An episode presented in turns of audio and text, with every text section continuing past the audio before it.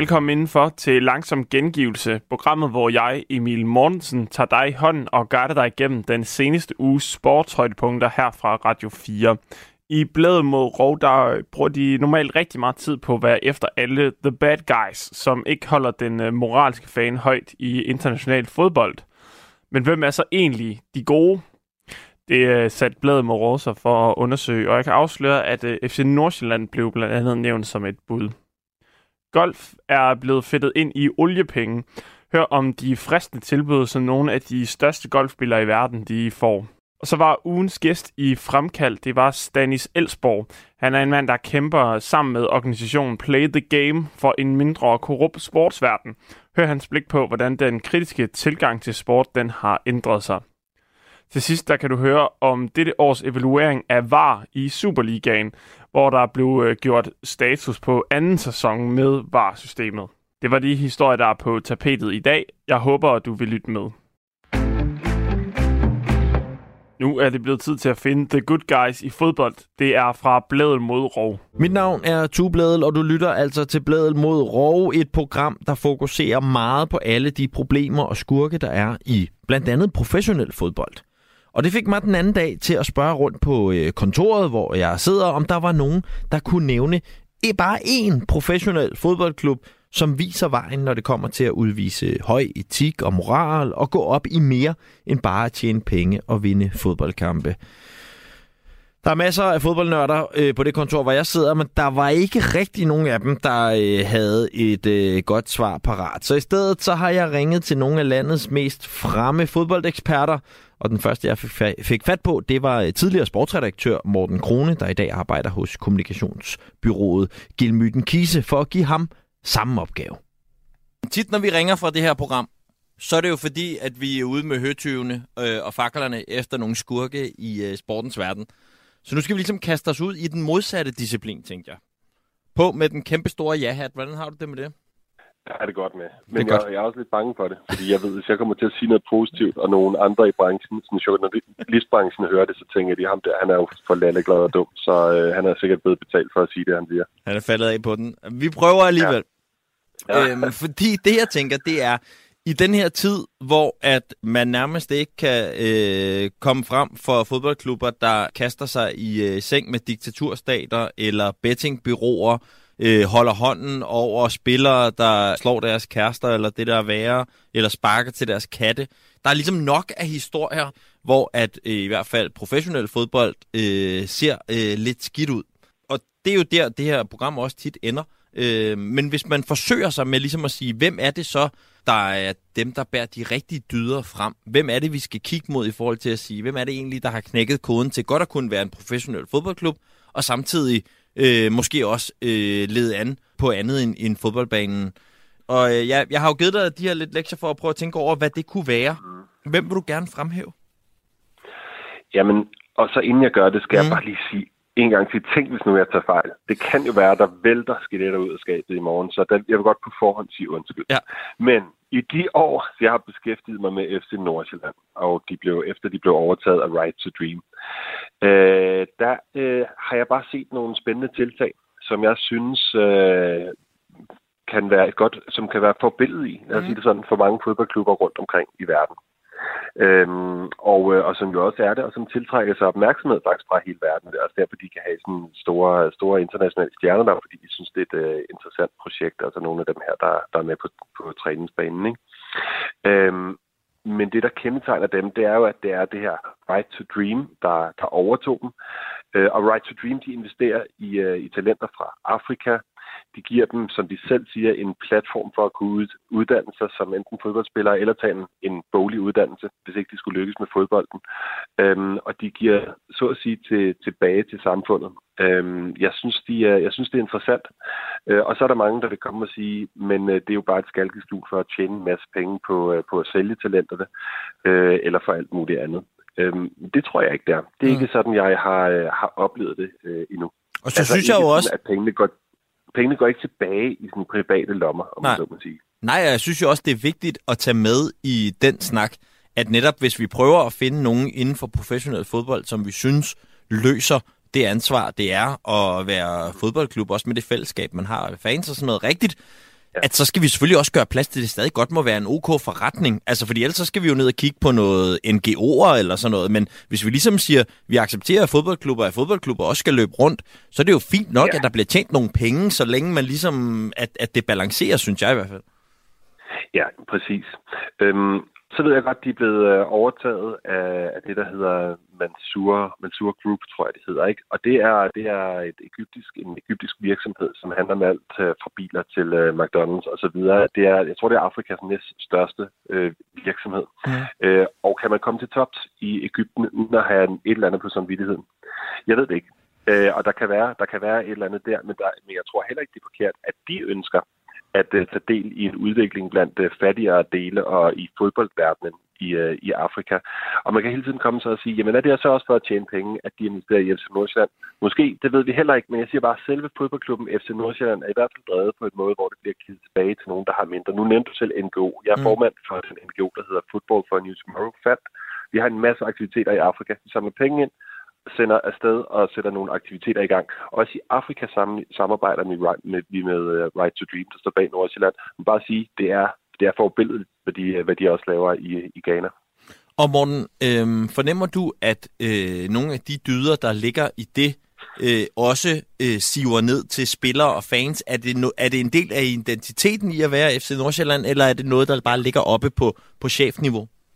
Nej, det er en del af identiteten. Man kan også se, hvordan de gør meget ud af, af, af lighed i, øh, i forbindelse med øh, kønsdebatten, for eksempel. Øh, det er ikke så længe siden, at, øh, at herrespillerne på kvindernes internationale kampdag spillede med deres kvindelige forbilleder øh, navne på ryggen af deres spillere, tror jeg, synes jeg er meget sjovt. De satte sig rigtig meget på deres, øh, på, det, på deres kvindehold. Øh, der ligger en hel uddannelse bag det at være FC Nordsjælland spiller, øh, altså også være FC Nordsjælland menneske uden for banen. Øh, og øh, ja, det, det, er, det, jeg, jeg synes, at det er interessant, at, øh, at de lægger værdier ind i det at være fodboldspiller, som handler om andet end bare at spille fodbold. De er også med i det her uh, Common Goal, uh, hvor de uh, giver 1% tilbage af deres indtægter til, uh, til Common Goal, som er stiftet af Juan Mata, uh, uh, som, uh, som også går til velgørenhed. Så det er ikke bare sådan deres eget Right to Dream-projekt, men det er sådan gennemsyret af, af, af at give noget tilbage, om man så må sige. Morgen, øh, dejligt med en øh, forbindelig øh, anbefaling i øh, professionel øh, fodbold. Vi håber ikke, du har jinxet det, øh, og der vælter skeletter ud af skabet her de næste par dage. Øh, men tusind tak for snakken. Det var så lidt. God dag. Golf er blevet fedtet ind i oliepenge, og det handlede det om i sportsugen med Claus Elgaard. Live Golf er navnet på en ny golftur, der starter i dag, men den har mødt en hel del modstand allerede, inden spillerne tiger ud. For turen er nemlig bakket op af millioner og atter millioner af saudi-arabiske penge fra den saudi-arabiske stat. Alligevel har golfstjerner som Phil Mickelson og Dustin Johnson sagt ja til at deltage. Henrik Knudsen, du er golfkommentator på Viaplay. Hvorfor har de her ikoner i sporten sagt ja til at spille den her golfturnering? fordi de får en hulens masse penge for det. Øh, de har simpelthen ladet sig friste af et godt tilbud, og, øh, og det, er vel, det er vel meget menneskeligt, jeg tror. Øh, du og jeg ville vel også, hvis vi lige pludselig fik fem eller tit oplevet vores løntilbud, så ville jeg da nok lige overveje det en gang, ikke? Henrik Knudsen, Uanset hvor, hvor pengene kommer fra. Henrik Knudsen, hvor meget får de sådan et estimat? Jamen altså, vi taler om det, de siger, nisifrede beløb i dollars. Og så, så er vi altså oppe i, i nærheden af en, af en milliard. Ikke? Altså, det, øh, for, for Dustin Johnson i hvert fald, det er det, der rygtes altså en, øh, øh, en, en kvart der. Øh, det er, det er voldsomt, og det påstås, at Tiger har fået tilbudt endnu mere, en del mere, men har sagt pænt nej tak. Så det, det er voldsomt beløb. Altså det er... Og så er der, og så er der derudover præmiepengene jo. Men, men selvfølgelig siger du næsten som en naturlighed, Henrik Knudsen, altså ved, i din optik har de ikke solgt deres sjæl for usel mammon? Åh, oh, det, det, det mener jeg, de har. Altså, jeg, jeg siger bare, det er menneskeligt at lade sig friste af det. Men, øh, men jo, altså, der, det, det, er jo ikke, det er jo ikke til gavn for golfsporten, øh, mener de fleste i hvert fald ikke. Men øh, der, der er nogen, der kommer med et, et nyt koncept og en øh, ny idé, og der er nogen, af de her spillere, som også har været utilfredse med det etablerede, altså det, især PGA-turen. Og, og derfor så ser en mulighed for at starte noget nyt. Altså, vores egne danske golftvillinger, Rasmus og Nikolaj Højgaard, har takket nej tak til millionerne. Øh, stjernerne spiller jo normalt med på Europaturen, eller den amerikanske tur, der hedder PGA-tur. Øh, hvad betyder den her nye turnering for, for alt det? Det er netop et, et opgør med alt det etablerede, og, og det er selvfølgelig derfor, at, at Højgaard-brødrene har sagt nej tak. Det er derfor, Rory McIlroy og Tiger Woods og, og alle de andre store stjerner har sagt nej. Det er faktisk kun øh, Dustin Johnson, der, der skulle sige, er noget på, på verdensranglisten blandt dem, der er, er til start. Ellers så er det aldrende golfstjerner, som, øh, som siger, vi lader os da få en, en sidste god løncheck her, inden, øh, inden karrieren er slut. Og, øh, og det, øh, det er, hvad der er til at starte med. Men det rygtes, at der kommer flere til, og som lader sig friste af, af alle de her penge. Men, øh, men de andre, de kæmper ligesom for det, det etablerede, som jo er noget, der har været i gang i 50 år, og, og som har etableret en, skal vi sige, en fødekæde op igennem systemet, og som samarbejder med de fire majors, og alle de der ting, som, som er mere etableret, og mener, at hvis der skal ændringer til, så, så er det bedre at lave det, det indenfra, i stedet for udefra. Knudsen, nu kan jeg ikke lige huske, hvor meget du interesserer dig for fodbold, men der var jo den her Super League, som var de store, der skulle slå sig sammen, og det blev jo en eklatant fiasko. Er vi på det niveau i golfens verden mm. med den her turnering?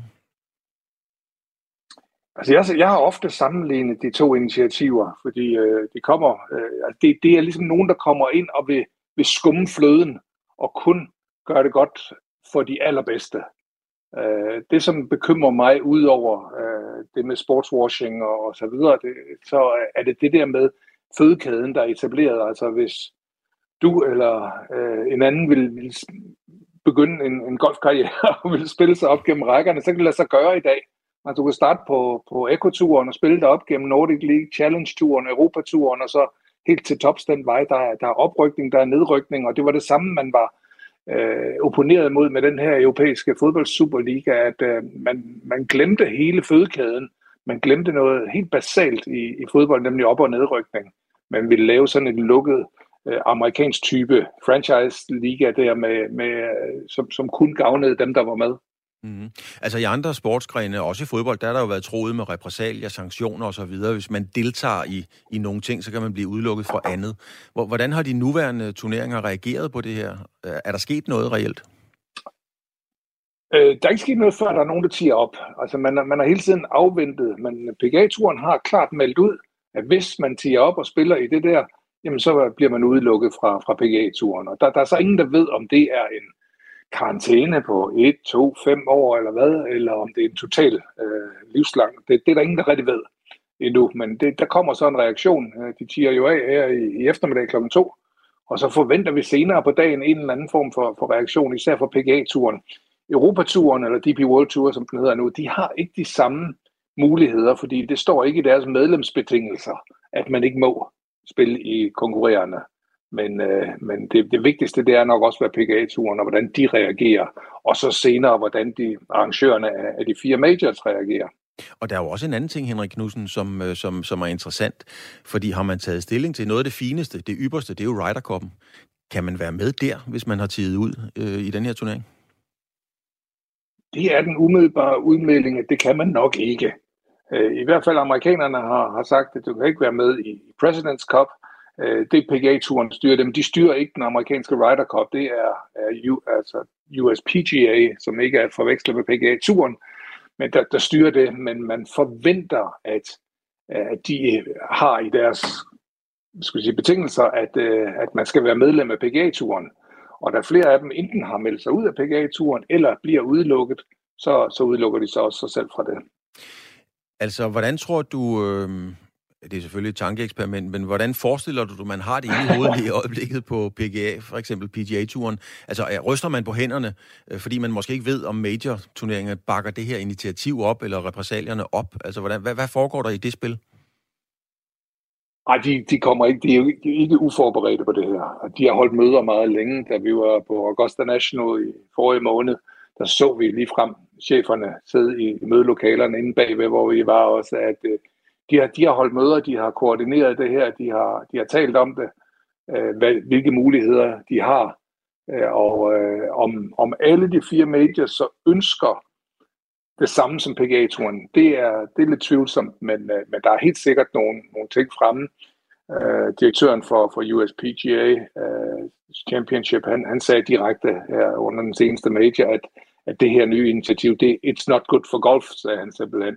Og, øh, og der, der vil blive nogle ting, og vi har allerede set RNA fjerne et af kriterierne for at, øh, at øh, få adgang til The Open Championship, altså det vi normalt kalder British Open, det har for eksempel været vinderen af Asian-turen, har altid haft en, en automatisk adgang der.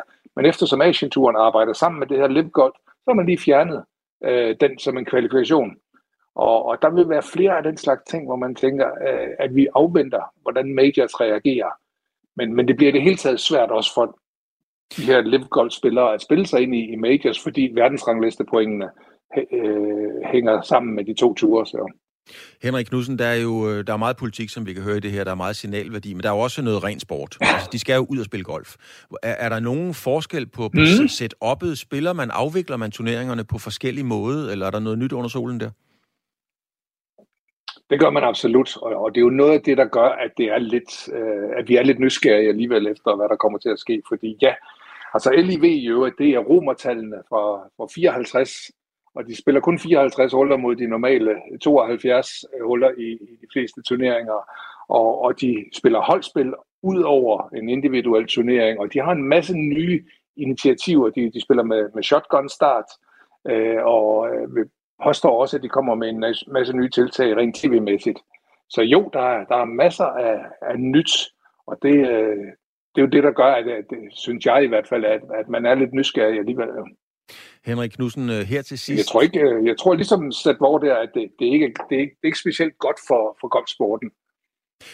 Knudsen, her til sidst, øh, skal du selv se det her? Altså, nu tænker jeg, det kan være, at du rent professionelt har en professionel interesse i det, men som, som golfelsker, er det noget, du gider se? Vi gør jo, fordi på grund af det her nye øh, initiativ, de nye formater og så videre, og fordi det er så afgørende øh, nogle dage eller nogle turneringer for, for professionel golf i det hele taget. Så, så det er klart, jeg er nysgerrig efter at se med. Mm. Tak skal du have. Henrik Knudsen, altså golfkommentator på Viaplay. Tak fordi du havde mulighed for at være med her. Du lytter lige nu til Langsom Gengivelse med mig, Emil Mortensen, som din vært. Det er et program, hvor jeg giver dig highlights fra den seneste uges sportsprogrammer på Radio 4. I denne uges udgave af sportsportrætprogrammet Fremkaldt, der var Stanis Elsborg gæst. Og han er en øh, fyr, der dukker op i flere og flere medier. Det gør han nemlig, fordi at han er senioranalytiker i Play the Game, som er en organisation, der holder øje med en korrupt, grisk og ikke altid lige rar sportsverden. Play the Game er simpelthen vagthund i en kynisk verden, som ikke altid kan stave til menneskerettigheder, og hvor svindel er en del af dagligdagen. Stanis Elsborg, han var ugens gæst i Fremkaldt. Stanis, øh, hvad er egentlig Play the Game? Jamen, det er et initiativ, som Jens Sejer Andersen startede i 1997. Øh, egentlig i et håb om at kunne øh, samles om at skabe et forum om at tale om nogle af de skyggesider, der også kendetegner sportens verden. Det var der ikke ret meget af der i slutningen af 90'erne. Og øh, han prøvede så at arrangere en konference i Danmark og samle alle mulige fra nær og fjern øh, fra alle mulige lande og mødes til at snakke om nogle af alle de her skyggesider, der er. Og det har så udviklet sig senere hen. Vores flagskib er stadig vores øh, konference hvert andet år, som jo skal finde sted i Odense her til sommer, hvor vi samler whistleblower, idrætsledere, akademikere, journalister øh, til at tale om de her ting. Overgreb i idræt, matchfixing, korruption, antidopingproblemer, øh, geopolitik og sport. Så det er sådan den ene del af vores virke. Den anden del er, at vi formidler sammenhængen mellem sport og politik, øh, og de dele her af den del af verden, og så laver vi også nogle forskningsprojekter, som vi både selv laver, men også nogle, hvor vi øh, gør det i EU-regi. Øh, så det er sådan den korte forklaring af Play the Game. Og så kan man jo sådan lidt uh, provokerende sige, Røg mand, det lyder godt nok kedeligt, når man er vant til at nogen, der vinder på knockout eller laver et hat-trick. Uh, men det er det så ikke, og det skal vi jo også snakke om, Stanis. Uh, er I det, man sådan i andre sammenhæng kalder en NGO? Er I fondet, eller, eller hvor kommer I egentlig fra? Fordi I er jo flere ansatte. Hvor kommer jeres midler fra? Jamen, vi har en bevilling fra Kulturministeriet. Play the Game hører i dag under Idrættens Analyseinstitut, fusioneret i 2011. Øh, og øh, der er en grundbevilling fra Kulturministeriet, som går til hele instituttet, og øh, den snupper Play the Game så en, en del af kagen af. Og øh, så det der, vi har en grundbevilling fra, så er det klart, så får vi jo midler ind i forhold til for eksempel, hvis man får held med en ansøgning i EU-regi til et forskningsprojekt om et eller andet inden for sportens verden. Så det er der, øh, der midlerne kommer fra. Men vi er et uafhængigt øh, institut, og det er jo noget af det, vi går meget op i og, og bryster os af. Hvor kommer din øh, interesse, kan man sige, øh, for, for, for sådan noget her? Så jeg mener, du har spillet håndbold, fodbold, været sportsjournalist, øh, alt muligt andet. Hvor kom din idrætspolitiske øh, interesse fra? Jamen, den kommer nok, den er nok øh, begyndt at gro i mig i, i slutningen af 90'erne. Altså, øh, jeg tror ligesom mange andre sad jo sommeren 1996 og oplevede Bjarne Ries vinde Tour de France, og øh, den begejstring, sporten kunne skabe i mig, der er også den begejstring, jeg stadig har for sporten. Øh, men i slutningen af 90'erne kommer der jo en banebrydende dokumentar fra Olaf Skåning Andersen og Niels Christian Jung, som hedder Tavshedens Pris, hvor de jo afslører, at der er massiv doping i, øh, i international cykelsport. Og der går det for første gang op for mig, at øh, der er også en anden side af medaljen. Der er også en kedelig fortælling i sportens verden. Og det kan jeg mærke, at det rykker et eller andet i mig der i slutningen af, af 90'erne. Og så starter jeg på Gerlev Idrætshøjskole i 2005, og får også lidt en aha-oplevelse i forhold til, hvad sporten også er. Øh, og sidenhen ryger jeg så på universitetet og får øh, professor Hans Bunde, som, øh, som underviser derinde også, som jo har kigget på de her sider, og også sport og politik til, tilbage i tiden med de olympiske lege og det dansk-tyske idrætssamarbejde under besættelsen. Øh, og fra deraf har det jo taget fart, og jeg skriver et speciale om vinter i Sochi sammen med en, en god kammerat, og, øh, og så er jeg så landet i Play the Game i dag, så det, øh, det er gået den vej. Mm. Jeg var selv øh, studievært på Tour de France det år med Festina, da det bryder løs der. Ja, det ved jeg. og øh, hvordan, øh, hvordan oplever du det, Stanis, da, da, da Bjarne Ries, altså da de der, i den periode, hvor Bjarne Ries og de andre står frem, altså hvad, hvad gør det ved dig? Jamen, jeg, altså, det, det jo først gør, det er jo, at øh, op igennem 90'erne vokser min sport, interesse for sport jo enormt. Altså, jeg er født i, i 84, så det er jo min øh, tidlige teenageår øh, i den periode. Og øh, 96 er jo et særligt år, fordi vi har Tour de France med Bjarne Ries, der vinder. Vi har øh, Jernhård Ladies, der vinder OL i Atlanta i håndbold. Øh, og det er jo store helte, der bliver formet for øh, en ung knægt, som jeg er på det tidspunkt. Og da det så begynder at komme de her historier frem om doping i cykelsporten, som jeg må indrømme ikke fyldt noget som helst for mig det år, Bjarne Ries vinder Tour de France. Altså jeg mindes heller ikke, at øh, TV2 øh, dækkede den del af cykelsporten, og hvis de gjorde, så undskylder jeg til alle dem, der sad på TV2-redaktionen. Men det fyldte i hvert fald ikke ret meget. Men da det så, da det så bryder frem med Festina-skandalen, tagsidens pris og den dækning af cykelsporten, så er der jo også nogle heltebilleder, der langsomt begynder at krakelere. Mm. Altså, at de ikke er, som jeg troede. Men troede du på det, Stanis? Altså, øh, altså troede du på, at, at problemet var så massivt, som, øh, som det blev lagt op til at være, eller, eller hvordan reagerede du på det? Jamen, jeg vil sige, at tavshedens pris står meget klart for mig, da jeg ser den første gang. Altså, det, øh, den måde, de afdækker på øh, og går ind på hotelværelser, finder kanyler, finder præparater øh, på, mange cykel, altså, på, på mange cykelhold i den periode. Øh, det troede jeg på. Mm. Øh, og, øh, er det der, du begynder at tro på det? Ja, det er det. Det er det. Altså, Festina-skandalen er stadig sådan lidt, lidt bløret for mig. Altså, øh, og når jeg nu skal huske, det er jo efterhånden mange år. Jeg skal huske tilbage også. Du ja, det. om, ikke?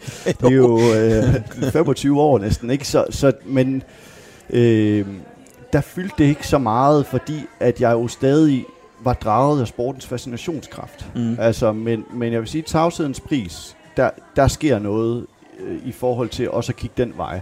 Øh, men når det så er sagt, så er det jo ikke meget, man kan finde af det i, øh, i spalterne, som dækker sporten. Heller ikke i den tid. Lige meget, man så havde lyst til at lede ret grundigt efter det.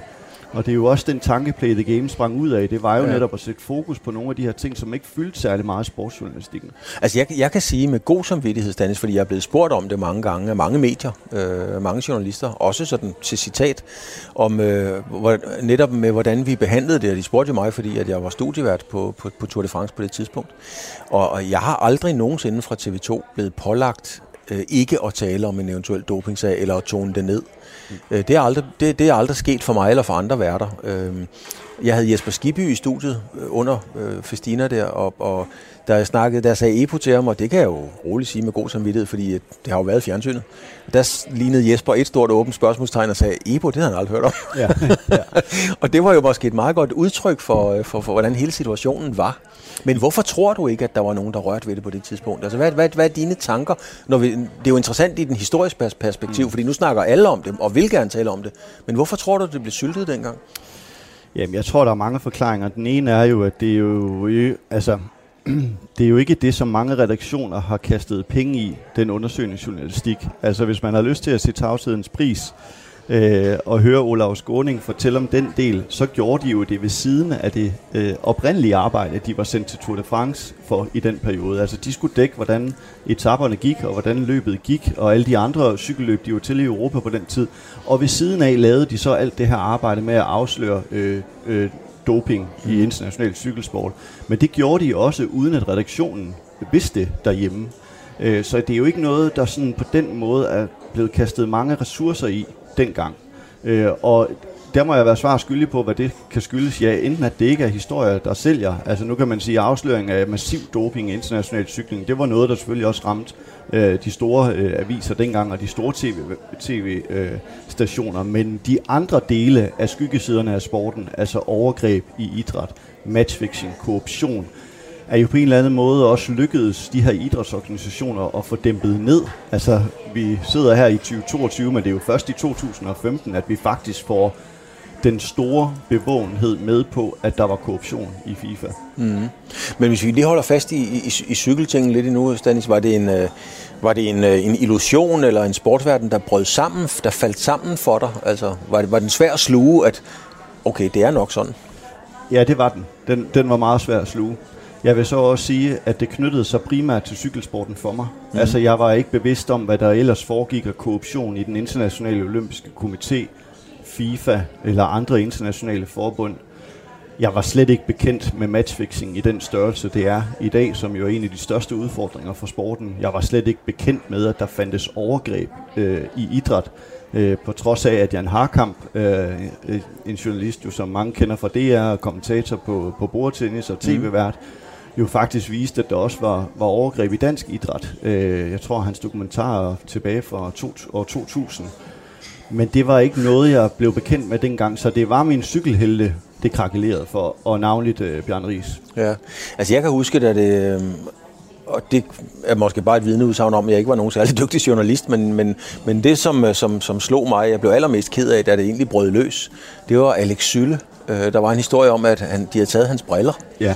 Og jeg synes simpelthen, det der med, at Alex Sylle, han, han kunne ikke finde sine briller, jeg synes simpelthen, det var endnu mere forfærdeligt end det hele. Mm. Og det er jo patetisk at sidde og indrømme, ja. men måske et udtryk for den opmærksomhed, resten i øvrigt fik. Ja. Altså nærmest ingenting. Og så vil jeg sige, øh, at, at der sker jo også det meget kort tid efter, både tavshedens pris og, og øh, at, at øh, Lance Armstrong vælter ind i cykelverdenen. Mm. Og øh, jamen, øh, jeg havde vel en idé om, at jeg ville helst tro på det gode i mennesket, og han blev ikke afsløret før lang tid senere, og han vandt år på år, øh, og kom med en fortælling om øh, at have været syg og vendt tilbage til cykelsporten, og blev jo tidens aller, aller største, altså et af de allerstørste sportsnavne mm. overhovedet, og brands.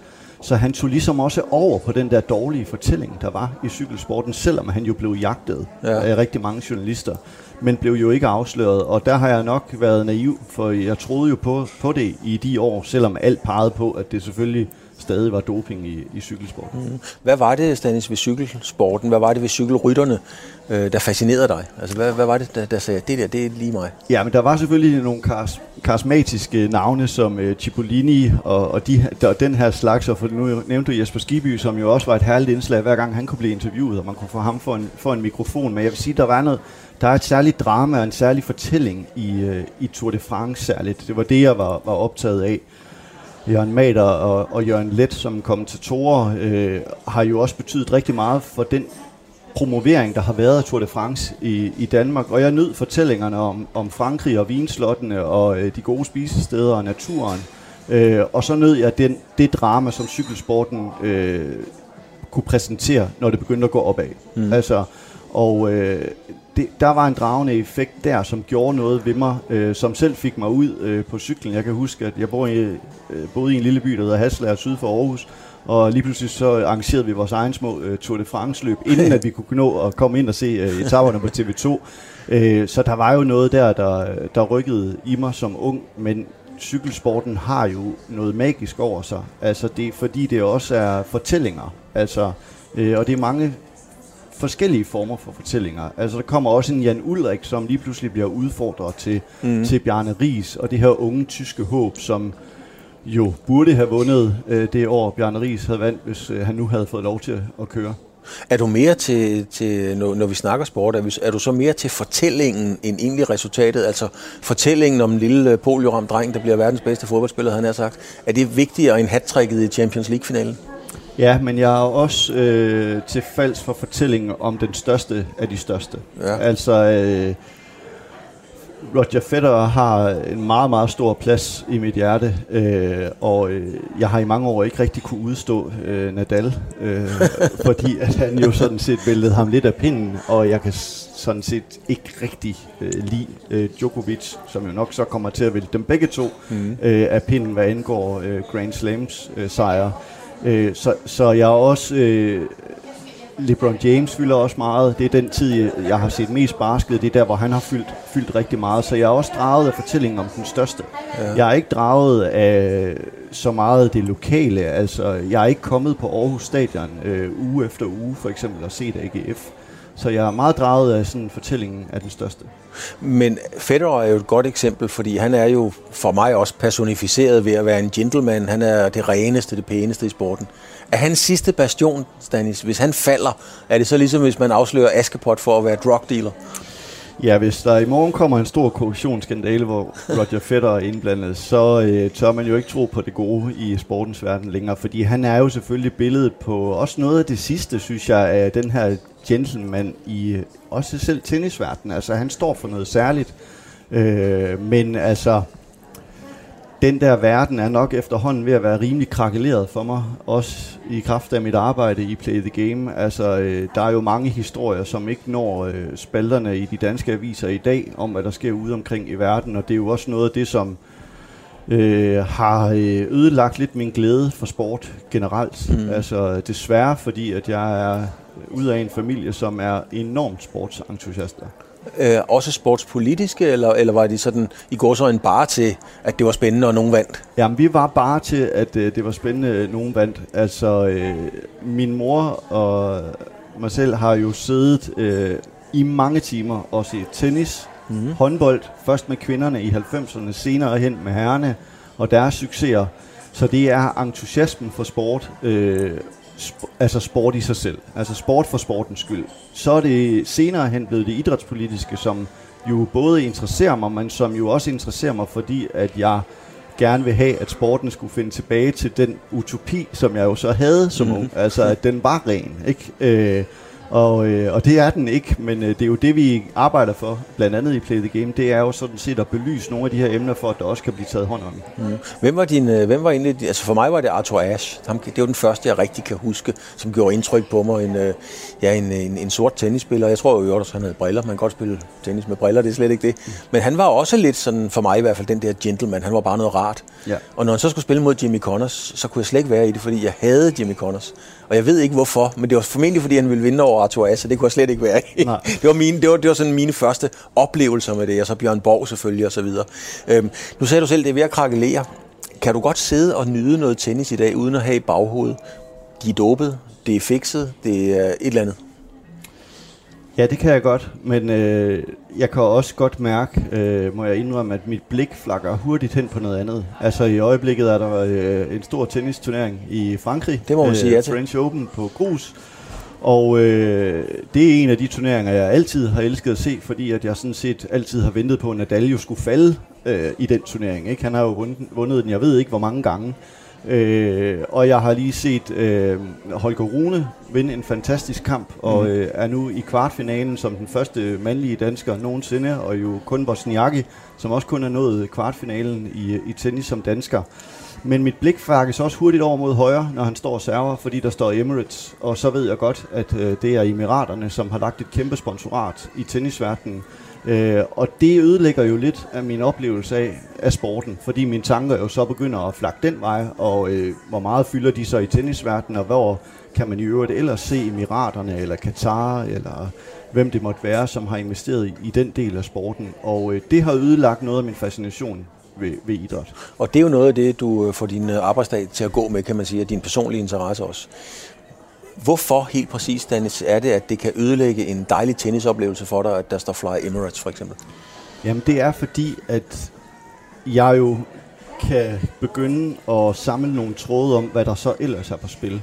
Og så er det lige pludselig alt andet end sport. Altså så handler det ikke om en ung knægt ved navn Holger Rune, som er ved at få sit livs gennembrud i en øh, tennisturnering for mig. Så begynder det store politiske lige pludselig at rumstere i mit hoved. Og så kan jeg ikke længere øh, adskille de to ting. Altså, så fylder det meget mere for mig, at jeg ved, at Emiraterne jo udnytter sporten i politiske projekter. Det skal ikke tage noget for Holger Runes øh, øh, øh præstation, eller at han øh, medvirker i en turnering, som er sponsoreret af Emiraterne. Det er slet ikke der, jeg vil hen. Men for mig begynder tankerne at gå en anden vej. Mm. Jeg kan godt sidde og nyde det, og jeg sidder også øh, på det yderste af sofaen i går, og øh, jeg får også overbevist min kone om, at det er, er hende, der skal lave mad og øh, få styr på det, fordi nu er der en vigtig tenniskamp. Mm. Øh, og, øh, og på den måde er jeg, er jeg stadig sportsfanatiker, og jeg kan finde glæden i meget sport, men jeg ser også den anden del mere og mere og mere. Men skulle du så ikke have været borgerrettighedsforkæmper? Jo, det kunne man godt sige, men altså, nu synes jeg, jeg har fundet min plads i Play the Game, og har både den funktion, at jeg kan være med til at oplyse. Øh, det er også den del af min uddannelse, som jeg har beskæftiget mig mest med og blevet piret af, det er at forske i forholdet mellem sport og politik øh, og menneskerettigheder. Øh, og øh, der synes jeg jo også, at øh, vi i Play the Game har fundet en plads i også at oplyse om de her ting, altså i den brede offentlighed. Og det nyder jeg rigtig meget. Altså jeg nyder øh, jo både på øh, jeres radiokanal og deltage og oplyse om det, vi nu måtte vide om de emner, der, øh, der optager folk øh, derude, blandt andet VM i Katar eller andre geopolitiske øh, emner. Men da I kaster jer ud i det her, øh, i den her proces med Play the Game, der må man vel være ærlig og indrømme, eller det er vel en faktuel kendskærning, at, at da I starter på det, at der er det jo ikke noget, man interesserer sig for. Altså, I kommer jo ned i et emne. Altså, hvem fanden gider høre om det, for at sige det på pænt dansk, ikke? Jo. Hvordan, hvordan var det? Ja, der er, jeg jo nok, der er jeg jo formentlig ikke den helt rette at spørge, fordi jeg jo kommer noget senere ind i Play the Game. Som jeg nævnte tidligere, så startede det i 1997, og der er bestemt ikke ret mange, der har lyst til at høre på folk fortælle om skyggesiderne øh, ved idræt. Og Jens Andersen, som startede det dengang, øh, har jo kæmpet en lang kamp sammen med i øvrigt rigtig mange andre dygtige journalister, som også har ville påpege det her. Mm. Øh, Andrew Jennings blandt andet, øh, som jo desværre ikke er her mere end Jens Weinreich øh, fra Tyskland. Og der er en lang række af journalister der, som jo beskæftigede sig med sportens skyggesider. Øh, og øh, Play the Game blev jo også sådan skabt ud af, at man kaldte det ligesom... Øh, altså øh, hjemmet for de hjemløse spørgsmål. Ikke? Mm. Altså det var her folk mødtes om de spørgsmål, som ingen andre gad at tage op, og der kunne, nu kunne man da i hvert fald møde sådan 100 mennesker og snakke om noget af det, der, der optog dem. Øh, og det har jo været en lang kamp, og jeg, kan, jeg ved jo af, af Jenses fortælling, at det er jo først inden for det seneste år 10, at den interesse er begyndt at vinde, at Play the Game lige pludselig måske også er dem, man gerne ville høre på, og måske var der noget, om de ting, vi rejste på vores konferencer, som var rigtigt, og ikke mm. som idræts, mange idrætsledere sagde, at det var kun fordi Play the Game ville, øh, ville sporten noget dårligt. Kan man så trække den så hårdt op, og jeg ved godt, at øh, det, det er en hård konstatering eller et hårdt spørgsmål, men er det i virkeligheden en gave til Play the Game, at VM i fodbold kom til at ligge i Katar? Er det i virkeligheden en gave, at der er blevet afsløret korruption, og at der har været overgreb i, i idræt? Altså har det været med til at skubbe jer på vej til at få interesse og opmærksomhed? Ja, det har det helt givet. Det er, men, det er, men den største gave er, at det er blevet afsløret af mm. meget dygtige journalister. Øh, det er Play the Games øh, DNA, at de her journalister jo er med til at skabe den fortælling, som sportens verden også er, nemlig at der er korruption, der er uhyreligheder forbundet med VM i Katar, et vinter i Kina. Og det er selvfølgelig en gave i den forstand, at øh, danske medier jo også har øh, hoppet over det øh, som aldrig før, og som jo betyder, at interessen for, hvad vi ved øh, og kan bidrage med, også er blevet større. Og det er jo et dejligt samspil, der er mellem danske medier og Play the Game i øjeblikket, som betyder, at, øh, ja, uden at sige for meget, men altså jo, at vores telefoner øh, kimer ret ofte for tiden, fordi mm. at det netop optager øh, sportsverdenen. Og det er jo kun fedt, at det går hånd i hånd. Altså, hvem der så har skubbet til det ene eller skubbet til det andet, det, det betyder ikke så meget for mig. Altså, det vigtigste for mig, det er, at vi snakker om det nu. Og mm. at der er en helt anden forståelse af forholdet mellem sport og politik. Man vil ikke høre ret mange i dag sige, at det har ikke noget med hinanden at gøre. Og hvis de siger det i dag, så, øh, så vil der nok være flere, der sagde det modsatte. Mm. Jeg, jeg har dækket en del øh, kriminalstof, øh, blandt andet på TV2 og nogle øh, regioner osv., og, og når man stikker snotten ned i en eller anden rockersag, eller noget om stoffer, eller sådan noget, så kan man godt være forberedt på, at der kommer en opringning om, at man måske lige skal slappe lidt af. Ikke? Har du, været, har du fået øh, approach fra, fra noget lobbyisme eller noget i den stil? Øhm, ja, altså ikke nødvendigvis lobbyisme, men jeg har fået ubehagelige beskeder og opkald. Hmm. Altså, jeg vil sige, en del af de sociale medier, det vidste jeg godt, da jeg gik ind i det her. Altså, det stod ret tydeligt klar for mig, da jeg kan huske noget af det første, det var faktisk et øh, program øh, på Radio 4 også, som Olav Skåning stod for, som hed Mediemøllen, som handlede om, at øh, Ekstrabladet havde købt øh, rettighederne til klub-VM i Katar, og skulle debattere det med daværende øh, chefredaktør øh, Paul Hansen. Øh, jeg hedder han, ja. Øh, og øh, der var der nogen, der øh, spurgte, hvad, hvorfor det, og hvorfor dit, og du ved, også lidt skældsord det, det, der var en periode efter det også, og specielt det seneste år, hvor der er rigtig mange, som kommenterer på ting, hvis man er med i noget. Mm. Altså, øh, det kan jeg sagtens abstrahere herfra. Altså folk, der er ude på sociale medier, i tråde på Facebook eller Twitter, er negativ. Øh, jeg forsøger faktisk, øh, vil jeg våge at påstå, at indgå i den dialog så ofte som muligt, ja. og svare folk, specielt hvis de har et spørgsmål, så vil jeg gerne svare. Det, som jeg ikke bryder mig så meget om, det er, hvis jeg får øh, personlige beskeder eller personlige opringninger, som er ubehagelige. Og, og heldigvis har jeg ikke haft så mange af dem. Som men, men ikke så mange, men ikke så mange er jo allerede nok. Ja, det kan man sige, og det var, det var altså, jeg, der er en opringning, som, som var ubehagelig. Øh, jeg vil så sige, at øh, de sidste to år har jeg godt nok også fået mange positive ja. beskeder på det, som vi har medvirket i, og det er jo dem, jeg øh, helst vil huske. Men det er klart, at ubehagelige opringninger, som går tæt på, øh, om ja, med mange forfærdelige ord og skældsord og øh, nævne familie og så videre, så, så, så øh, det er klart, det, det fylder. Det, det, det sætter sin, det er Paul Madsen, du tænkte på øh, på, Ekstrabladet. Paul Madsen, det var ja, ja. ikke Paul Hansen, det Nej, var gamle AGF-træner. Ja, gamle ja. og Sønderjysk han også ja, trænet, ja, over, eller Haderslev hørte vel dengang. Så, Paul Madsen, det er Paul, Paul, Paul Hansen kan vi beskylde for meget, men, men den kan vi trods alt Nej, det, er rigtigt. det vil ikke være play the game. Nej, det er Paul, det er Paul Madsen. Jeg ved godt, du, du, du tænkte på ham. Ja. Øhm, Hvordan ser du udviklingen? Altså, øh, har det peaked med korruption og, og alle de her ting, eller, eller er vi slet ikke begyndt endnu? Ja, det er sjovt, du stiller spørgsmål, for det stiller vi altså næsten hver dag mm. i Play the Game. Vi stiller det i særdeleshed, når vi skal afholde vores store konferencer. Hvad er de store sager, vi skal diskutere den her gang?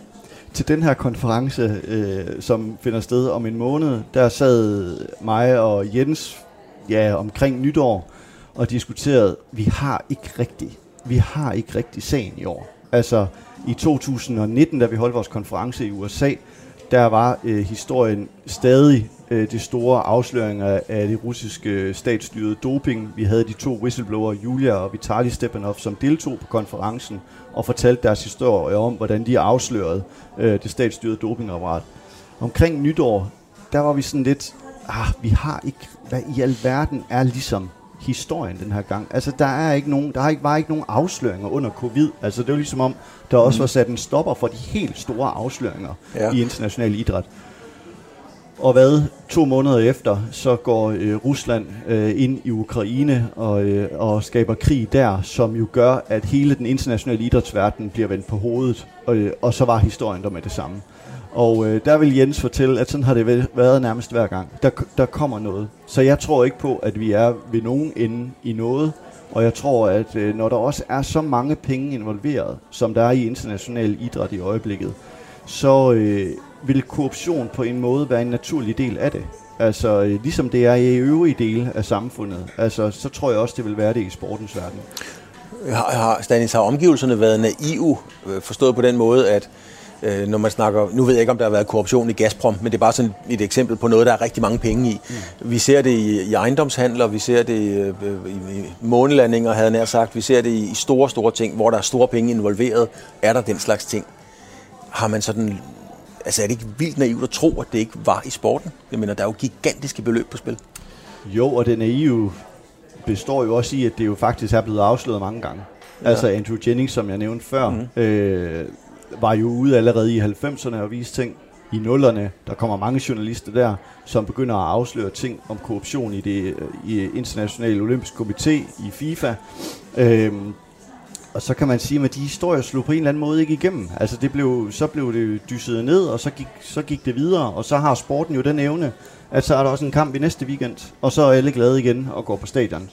Øh, og øh, der er det bare en lidt anden situation i dag med det, med det mediepres, der er. Altså, øh, når det så er sagt, så er det ikke i alle, alle dele af verden, at folk beskæftiger sig med den del. Men ja, selvfølgelig har det været naivt at tro, at det ikke også var i sportens verden, men det, der slår mig i dag, jeg har jo også en baggrund som øh, historiker for Københavns Universitet, så er det jo, at hvordan i alverden kunne det ikke få større gennemslagskraft? Altså det er stadig et spørgsmål, der undrer mig i dag. Mm. Hvordan kunne de afsløringer, som dygtige journalister jo også nogle gange sat livet på spil for at afsløre, ikke få større mediebevågenhed?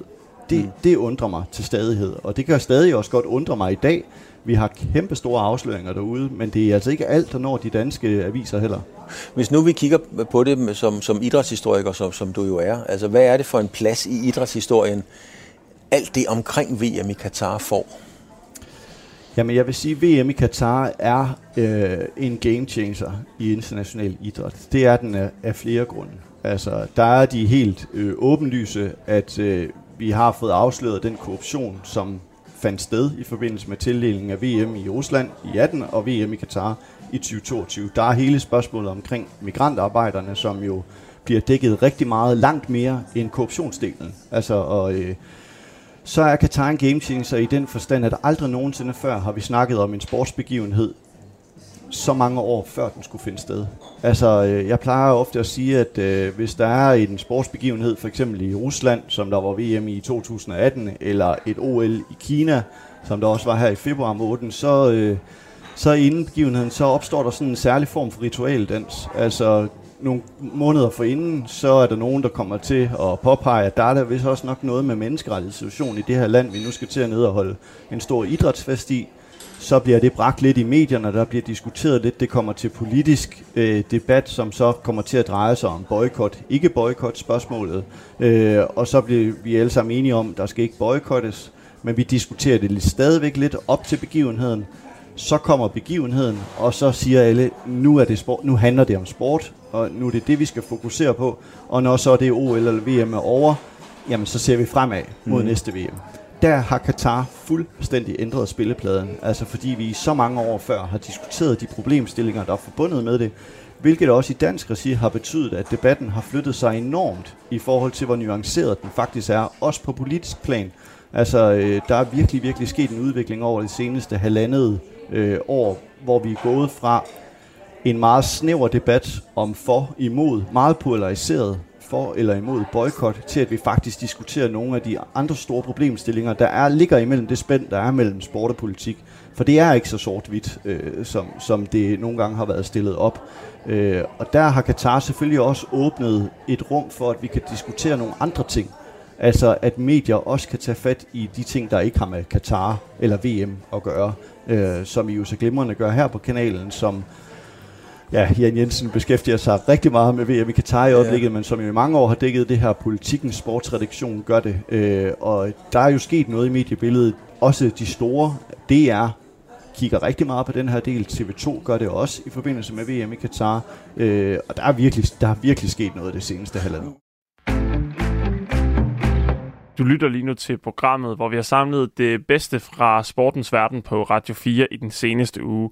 Det er et program, vi har valgt at kalde Langsom Gengivelse. Mit navn er Emil Mortensen, og øh, jeg synes, vi skal hurtigt drible videre til det næste, for det er nemlig fra fodboldprogrammet 4 på foden, hvor det skulle handle om evalueringen af VAR i Superligaen.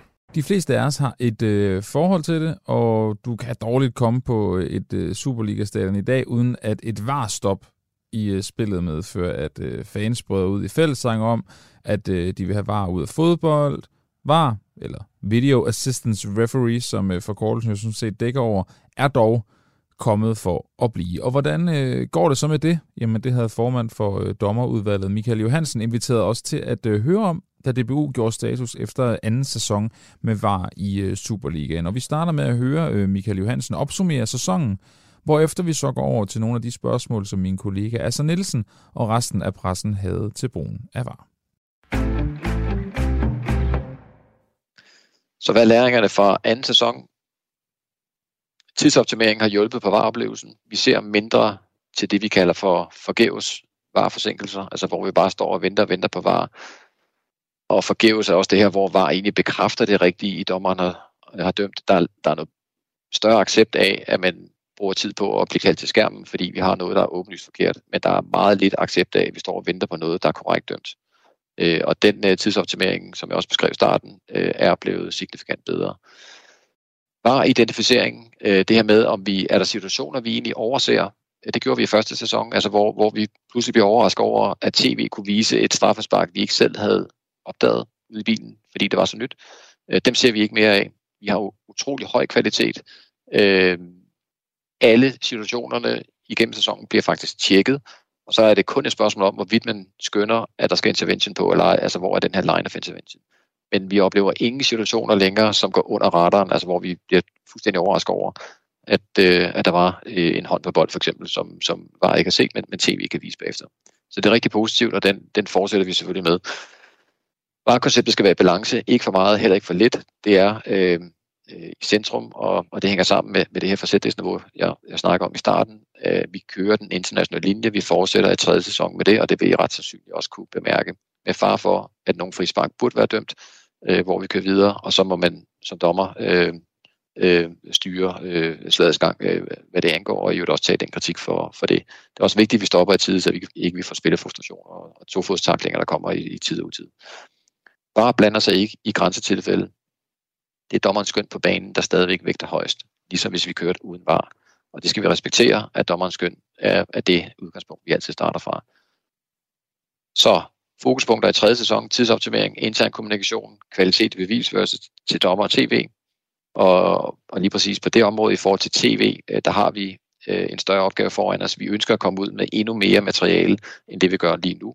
Øh, vi er der ikke helt endnu. Øh, vi går ikke ud positivt og bekræfter korrekte kendelser på banen. Det kan vi lige godt vende os til. Så der kommer ikke noget storskærm på et korrekt dømt straffespark. Der kommer ikke storskærm på en korrekt vurderet offside, selvom den kunne se ud som om den var forkert. Øh, så alt hvad der er positivt, der går bare ikke ind og bekræfter noget som helst. Øh, til gengæld, når det er forkert, så skal vi gå ud med et tydeligt bevis, både til tv, storskærm, det vil sige øh, tilskuer på stadion, og, og selvfølgelig også til dommer på banen. Øh, vi ser ikke særlig meget kritik af VAR, og det kan der være flere årsager til. Øh, det er ikke fordi, at vi, vi er så fokuseret på, på kritikken på den måde derinde, men, men vi holder selvfølgelig øje med, om det er noget, der fylder rigtig, rigtig meget, sådan, så konceptet kan risikere, risikere at komme i problemer. Øh, vi synes faktisk, at den kritik, der har været i medierne, har været berettiget, og den øh, står vi på mål for. Og, øh, men sammenlignet med første sæson, øh, så er det en markant forbedring, og det skyldes helt klart også øh, dommernes øh, præstation, både på banen, men også på udbilen. Men vi er jo selvfølgelig ikke i mål endnu, og vi arbejder videre i den, den retning, og vi får nok heller ikke fjernet al kritik. Øh, det skulle være mærkeligt, for så er vi det eneste land i verden, der, der gør det. Generelt færre drøftelse af varesituationer. Jeg synes, vi oplever, at det bliver nuanceret. Øh, det bliver ikke sort-hvidt øh, i, i forhold til øh, fortolkninger af andre. Øh, og det, det appellerer vi til at nuancere nu øh, situationerne, øh, og, og fejl er ikke længere sensationelle. Det er i hvert fald det, vi prøver at appellere til. Øh, Øh, tidligere var det meget sensationelt, når der skete en fejl. Det var nærmest øh, som om, at øh, øh, hvordan kan det overhovedet ske? Man kan lige så godt forstå, at fejl er en del af fodbolden. Det er en del af øh, dommerfaget, en del af, sp- øh, af spillerne, trænerne. Alle laver fejl i fodbold. Det er ikke en perfekt sport, øh, hvad fejl angår. Vi ser fejl alle steder dernede. Vi skal selvfølgelig begrænse det, det og det har stor betydning, når vi laver fejl, det er vi meget bevidste omkring. Men det er ikke længere sensationelt, og det, det vil vi bare kreditere og sige, at det, øh, det er okay. Øh, men det er jo ikke ens betydende med, at vi slapper af og, og, og overhovedet ikke har fokus på det. Det, det, det, det fylder selvfølgelig meget internt. Vi er nødt til at have styr på, at vi ikke øh, afgør kampe forkert i, i vores fag. Sådan er det bare. Der er stadigvæk høje forventninger til VAR, det skal det blive ved med at være. Og det, det gør egentlig bare, at vi øh, fortsat er motiveret på at, at løbe rigtig stærkt på, øh, på det projekt.